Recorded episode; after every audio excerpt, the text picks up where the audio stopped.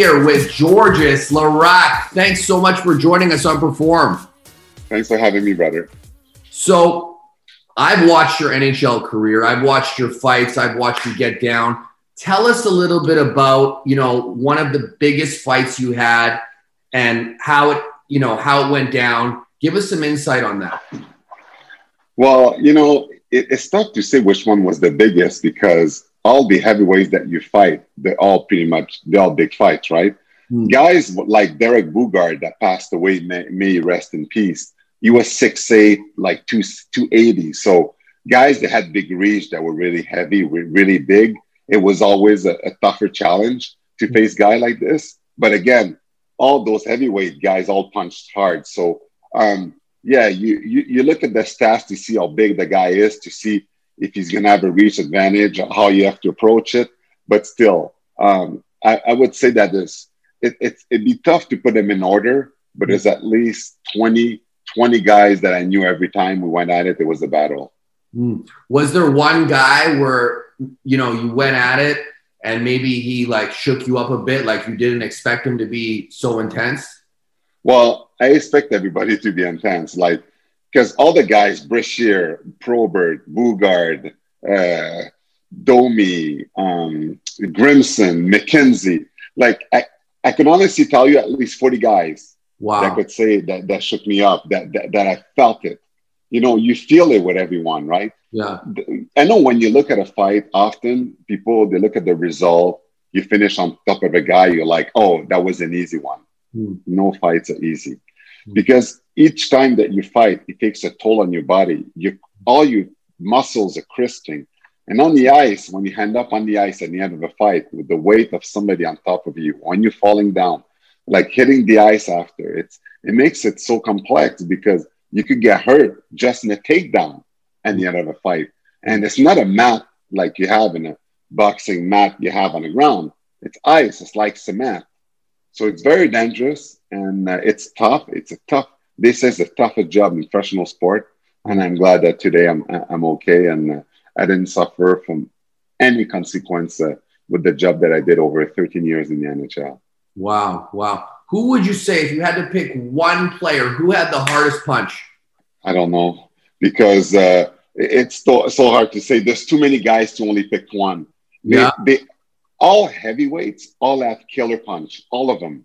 Yeah. So to say which one had the hardest, the only way I would know that is if I had a machine to measure them. Yeah. But other than that, to say which one, man, I don't know because they all felt pretty hard to me. So yeah. I've never able to measure, and yeah. I wish I never got any punch from anyone, but I did. Uh-huh. And uh, but I don't know which one was the hardest. How was it being in the NHL, being black? You know, how was that? You know, was there a lot of sort of you know controversy? Give us some insight on that.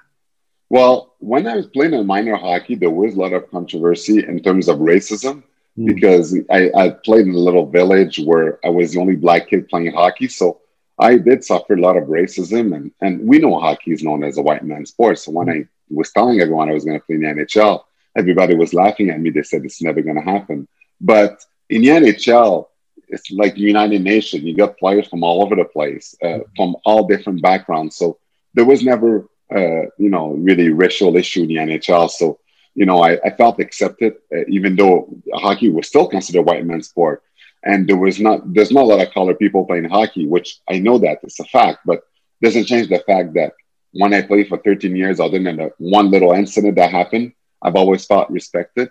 Mm. And uh, I played a long career. And, uh, you know, one time in Edmonton, when we played, there was five black guys on the team.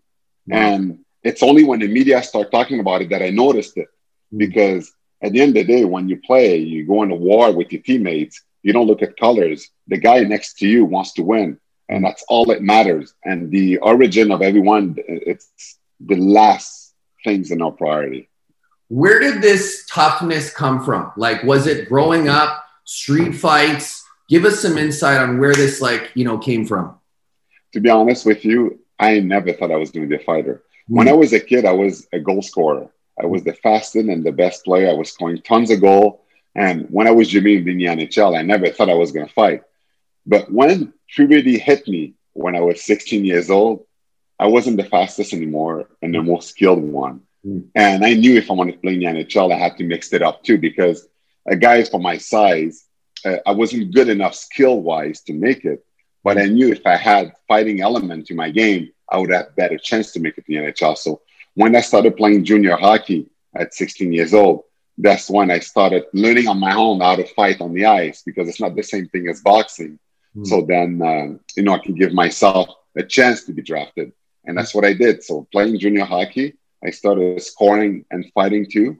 Mm. And then with this style and, and doing better and better and doing good, I got drafted in the second round by the Edmonton Oilers, where I played for uh, more than eight years. Wow.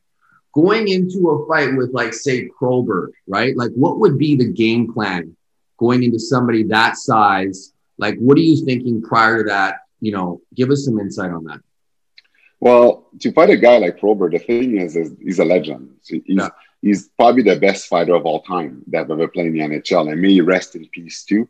Yeah. And when I when I was playing junior hockey, and then I knew I was going to do this job, he's the guy that I looked up to.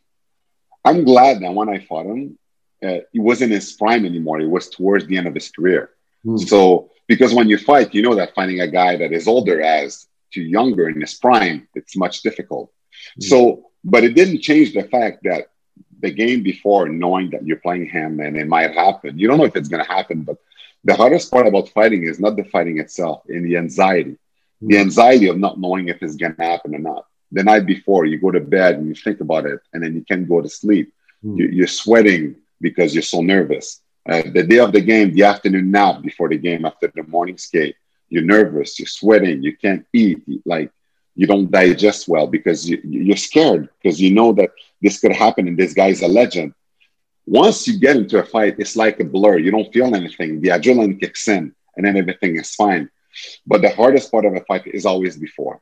Mm-hmm. And that's why you're always glad that most of the guy, when they fought in the NHL, it was always first shift, right at the beginning of the game to get it over with. Mm-hmm. So you could play and you don't have to think about it anymore. Mm-hmm. That's why often you see this happening right at the beginning of the game because it's hard. Like all this told what it takes on your mind is the hardest part. And you and you have this thing going in your mind, game in, game out every game, every year. And that's why a lot of guys, unfortunately, uh, to break this mental aspect that was hurting them, the anxiety, uh, people, some people did it with alcohol, some people did it with drugs, so they don't have to think about it. That's all demanding fighting uh, was for a lot of guys. What advice can you give people out there who, you know, not only people who may be looking up to you that want to, you know, fight, that are having these same thoughts, you know, where they're racing, what advice can you give people out there to stay mentally focused? Like, how did you get through these thoughts to actually get sleep? Was there something you did, whether it was meditation, some sort of tea, whatever? Can you give some people some insight on that? Yeah. Okay, so there's a couple of things I did for that. And I know my method is not the same for everyone. You all have to choose your own.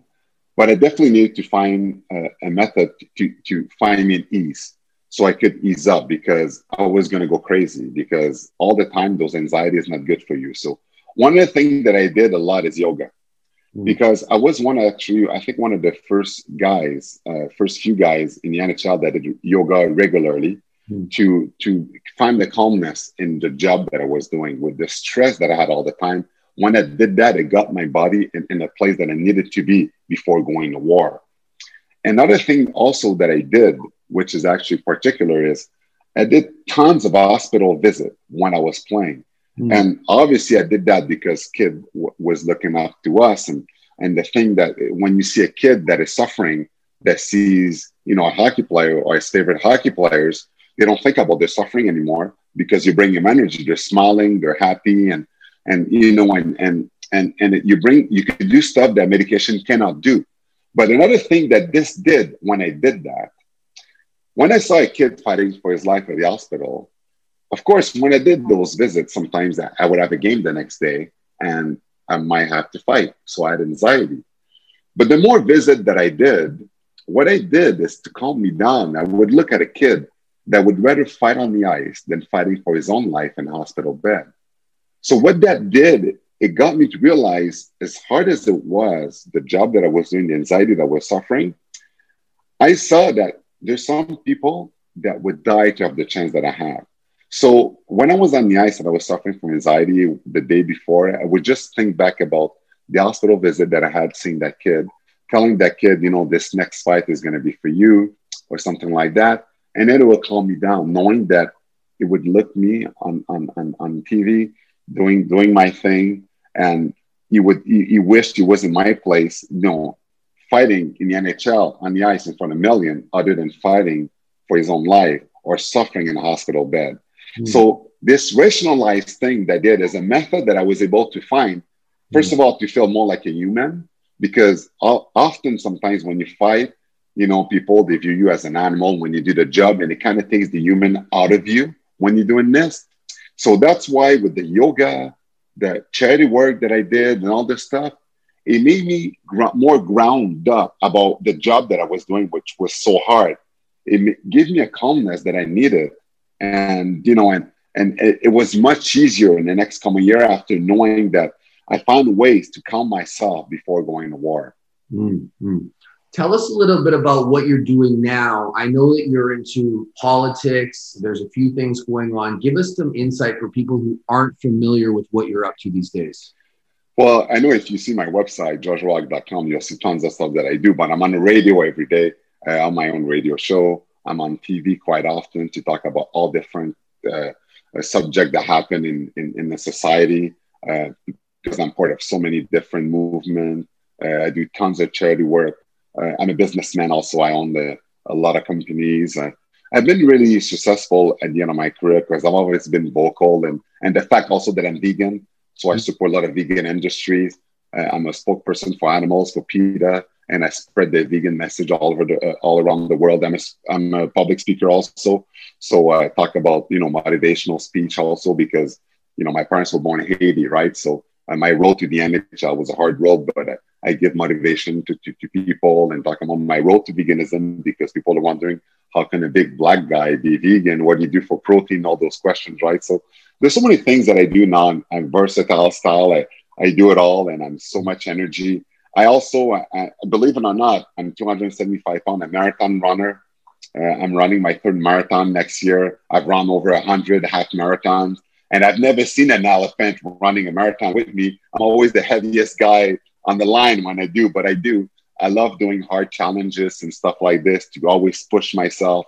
Um, you know, what I miss the most when I played hockey is always push myself to the hardest level. So running, competing, and you're always running to, to break your time is something that I love doing, and it keeps me kind of in shape. So yeah, I'm kind of all over the place. I I, I live at 100 percent because you never know uh, how much time we have left on, on this planet, and I try to you know mark everything off my bucket list, and uh, I feel fortunate where I am today, and uh, try to experience everything as much things as I can before uh, God's uh, brings me to paradise. Mm. Was it a transition? into vegan like right now i'm i'm off of the chicken and the beef right and i'm still holding on to the fish you know like i i can't seem to let it go did you go through something similar to that uh, give us some uh, actually i saw earthlings earthlings uh, it's uh, the narration was done by joaquin phoenix it shows how animals suffer to end up in our plates how bad it is for environment and for health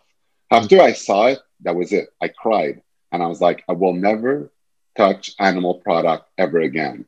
And that's what I did. I did it cold turkey because I didn't want to support those industries anymore, destroy my health and the environment. Mm. I know everybody reacts differently when you see documentaries like this. Some people, like I'm a more sensitive person. I saw that it changed my life.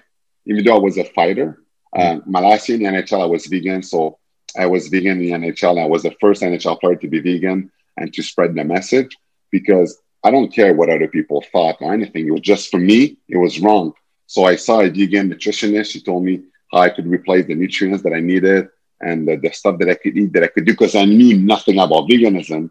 And you know, a couple years later, um, you know, I I'm, I do vegan talks all around the world now, talking about it. I joined Vegan Fest. I do vegan documentaries, and I do tons of stuff to tell about my story to inspire other people that that are wondering what it is or if it's hard or anything to tell them about it. And, and everyone that tries it, that does it, uh, reaps huge benefit for the health perspective. And obviously for the environment, it, there's an aspect too, but it's just that often people say, well, you know, I'm not going to suffer from it. This is for the future. But again, the future is our children, is our kid. What kind of legacy we want to leave them, right? So that's why it's important, you know, to to to make decisions now that's going to be positive for the future for our kids of tomorrow or tomorrow that are our future. Mm. So uh, for all those reasons, I decided to do it. Mm. And uh, but I recommend it for everyone to try it the right way. And I think that if you do it the right way, no one would ever look back. Mm. Is there some vitamins that you're not getting eating ve- vegan, like that you have to supplement? Can you give us some insight on that? Yeah, there's actually one, uh, the B12. The B12 is uh, the one of the vitamin that often a lot of people that are vegetarian or vegan, they're lacking in their system mm. because the meat uh, and the milk, the way B12 is produced, it's hard to get it in food. Uh, I know you could buy soy milk that has in, injections of the B12 in it, but uh, I always recommend people to take B12 supplement to make sure that your body are not lacking B12 because you could die from it uh, if your body is lacking in it. So that's the only supplement that, that I've been taking since 2009 when I decided to, to be vegan, to be on a safe side, to make sure that my body is not lacking anything. Hmm. Can you give us kind of like a quick overview on like what your vegan sort of diet would look like in a day? Like, yeah. you know, just a, a rough understanding. Well, right now, uh, my diet is kind of different because I'm in a process of losing more weight for my next marathon. So I've always, I've already lost 50 pounds. Wow. Because my last marathon, I did it at over 300 pounds. Wow. So I was 320. So now I'm 270. I've lost 50 pounds in the last three months. Wow. And now I want to lose another 50 pounds. So what I do every day, I run 10 kilometers a day. On weekends, I run 20 kilometers. This is going to go up to about 120 kilometers a week uh, per in, in two weeks. So I do the 16 hour fast. So I only eat between 11 in the morning to 7 at night, and that's it. So I run in the morning on an empty stomach. And then when I uh, run in the morning, I don't have anything, just have water. And after I'm done, I, I wait till it's 11. Then 11, I, I have a protein shake. I have a protein shake with fruits and water and a banana on it with two scoops of, of protein and then that's it. And then at dinner, uh, it's always like a huge salad that I have with about 15 different vegetables in it. And then sometimes I'll put avocado, I'll put quinoa, wild rice, something like that. But that's pretty much it. Mm. Uh, I put uh, uh also uh, pumpkin seeds in it because mm. it's pretty healthy. Sometimes I'll put walnuts in there. Mm. And uh, throughout the day, I might uh, have a snack of a couple pieces of fruit and something for energy uh, level, but that's it. Mm. Right now, I'm weight uh, like since I want to lose weight, I don't eat that much. Uh, I'm really controlling everything because I want to. I want to do my marathon sub four hours, and to do that, and 250, and I want to go down to 240. So to do that, I really have to shut down even more weight because the more you lose, the better time that you do. Mm-hmm. So uh, it's my goal right now. So. I tell you what I eat, uh, you probably won't enjoy it that much because I'm cutting down so much that I don't eat right now. To well, I enjoy what I'm having, but it's just that I, I my stomach is shrinking more and more because I eat less and less. But again, I don't miss any. When I run every day, I don't lack any energy. Um, you know, I feel fine. I feel really good, mm-hmm. and uh, I've never felt healthier. How many kilometers are you running every day? 10 kilometers, 10 kilometers every day. And on the weekend, I run 21 kilometers. But now, because my marathon is, because I've been running for six months now, my marathon is in one year. So now my coach is getting me to increase the load. So eventually it'll be like 15 kilometers every day and 30 kilometers on weekend. And wow. then it'll be more and more and more. And when I say 15 kilometers, it, it's the combining of intervals. So I run interval during the week but the interval combining adds up to 15, like 10 kilometers. Eventually, I had up to 15. And on the weekend, I do the long run, steady long run. Mm. And then, and then I work its way up to 42. So then I could have my best uh, marathon ever.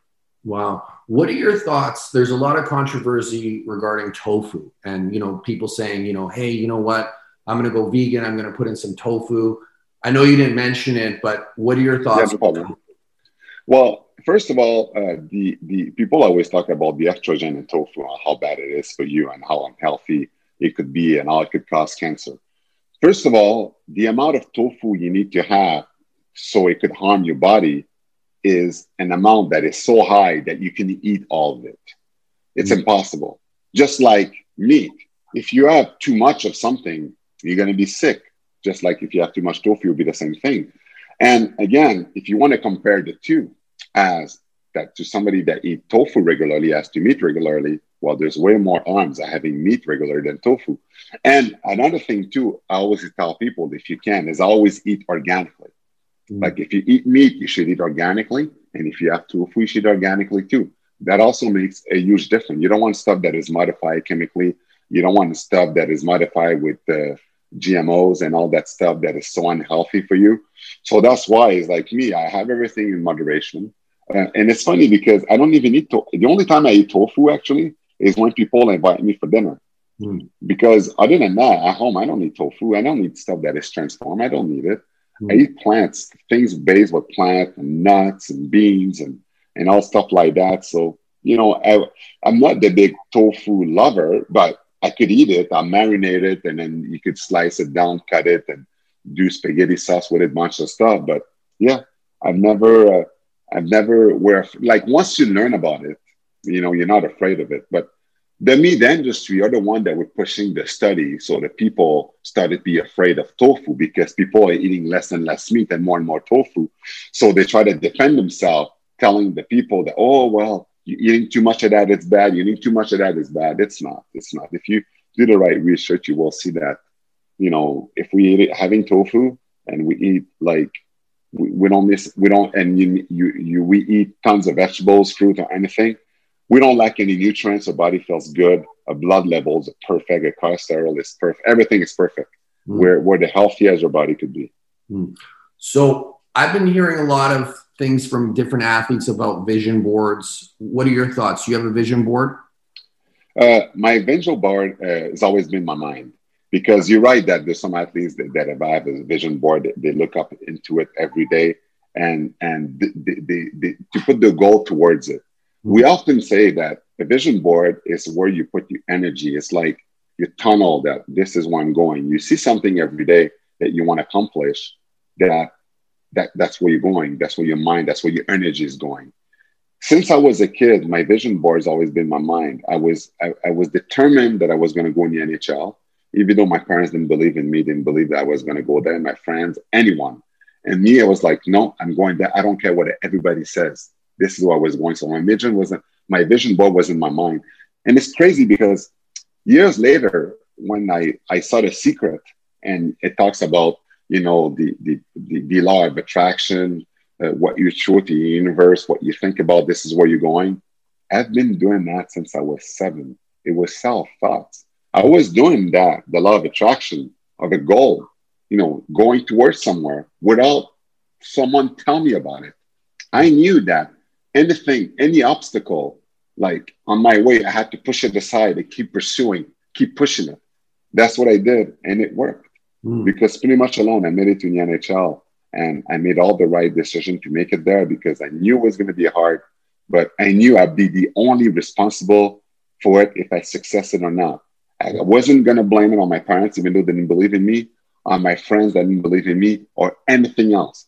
I was going to do it my way and if I did it my way with all the energy that I had, I knew I was going to succeed. And I did. And that was my biggest life, life mission that I've had ever since I was a kid. Outside of the marathon, which we know is a really big, uh, you know, deal for you coming up, tell us a little bit about some goals that you may have, or even one big goal um, over the next, say, one to five years. Do you have any of those right now?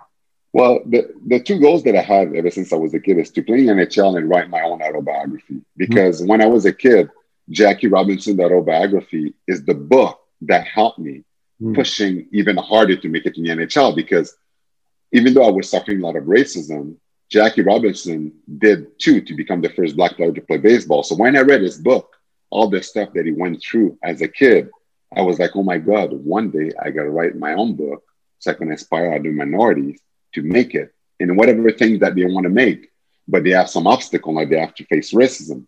So one of my goal was my my my my plan was like make it to the NHL and write my own autobiography. So when I retired in 2010, I own I wrote my own autobiography, Georges Laraque, the story of the unlikeliest tough guy. And uh, yeah, and it's a bestseller. I did it in French and in English because French is my first language. And uh, yeah, that was my two of the biggest life mission. So now that I've accomplished the biggest life mission that I wanted to do, now I just try to help out people because I feel fortunate that I played in the NHL for so long and I've been so successful that now I try to the, the, the, thank back God for giving me the chance to be there by helping others. So that's why I do tons of charity work to help others, people that need help. After the tragedy happened in Haiti, uh, the earthquake happened because my parents were born in Haiti. I went back there, raised million to rebuild the hospital that crashed. I'm a spokesperson for the Shriners Hospital. I do so many things with kids and hospitals and things like this. And every time charity need my help, they contact me and donate time, donate energy, donate items. Because I think it's important to to show example that when you have a platform that you could help uh, uh, others, it's so important to do so. So you kind of create a chain. People that look up to you when you have success, eventually when they're gonna have success, they're gonna want to follow through and also be an example and help out in the society. So that's what I do now. I don't have more so a goal like I did when I was a kid to accomplish something that was crazy. So that's why the marathon is something that just to push myself because I like the pain. But other than that, it's not like a life goal like my book and the NHL was. Mm. But the fact that I could help out people uh, on this earth and uh, be thankful of everything that I have because of the people, because the reason why I play hockey for a living is because of the fans, because of the people. So now I'm just giving back to the people what they give me by helping, you know, the society of tomorrow by supporting children and kids that are going to be a leader one day. So that's that's what I gravitate myself towards and try to be a difference uh, maker every day. Perfect. Is there any questions you have for me or anything else you wanted to go over before we wrap up today? You know, it's crazy because I think that life, the way life is, mm. uh, life is so perfect that you know every day we have answered to everything that we have that we want right like mm-hmm. there's nothing to worry about and i know that right now with the crisis the, the, the, like what we're going through and everything you know life is so good and and it's a tough period that is just testing us right now but other than that it's important to be resilient stay happy staying positive because positive thing happens to positive people mm. and that's why like doesn't matter how hard of a time that we have always keep smiling because it'll draw positive energy around you. Oh, wow. Listen, on that note, Georges, thanks so much for coming on Perform, and you're an amazing guest. Uh, thank you. Thanks for having me. That was, uh, that was awesome.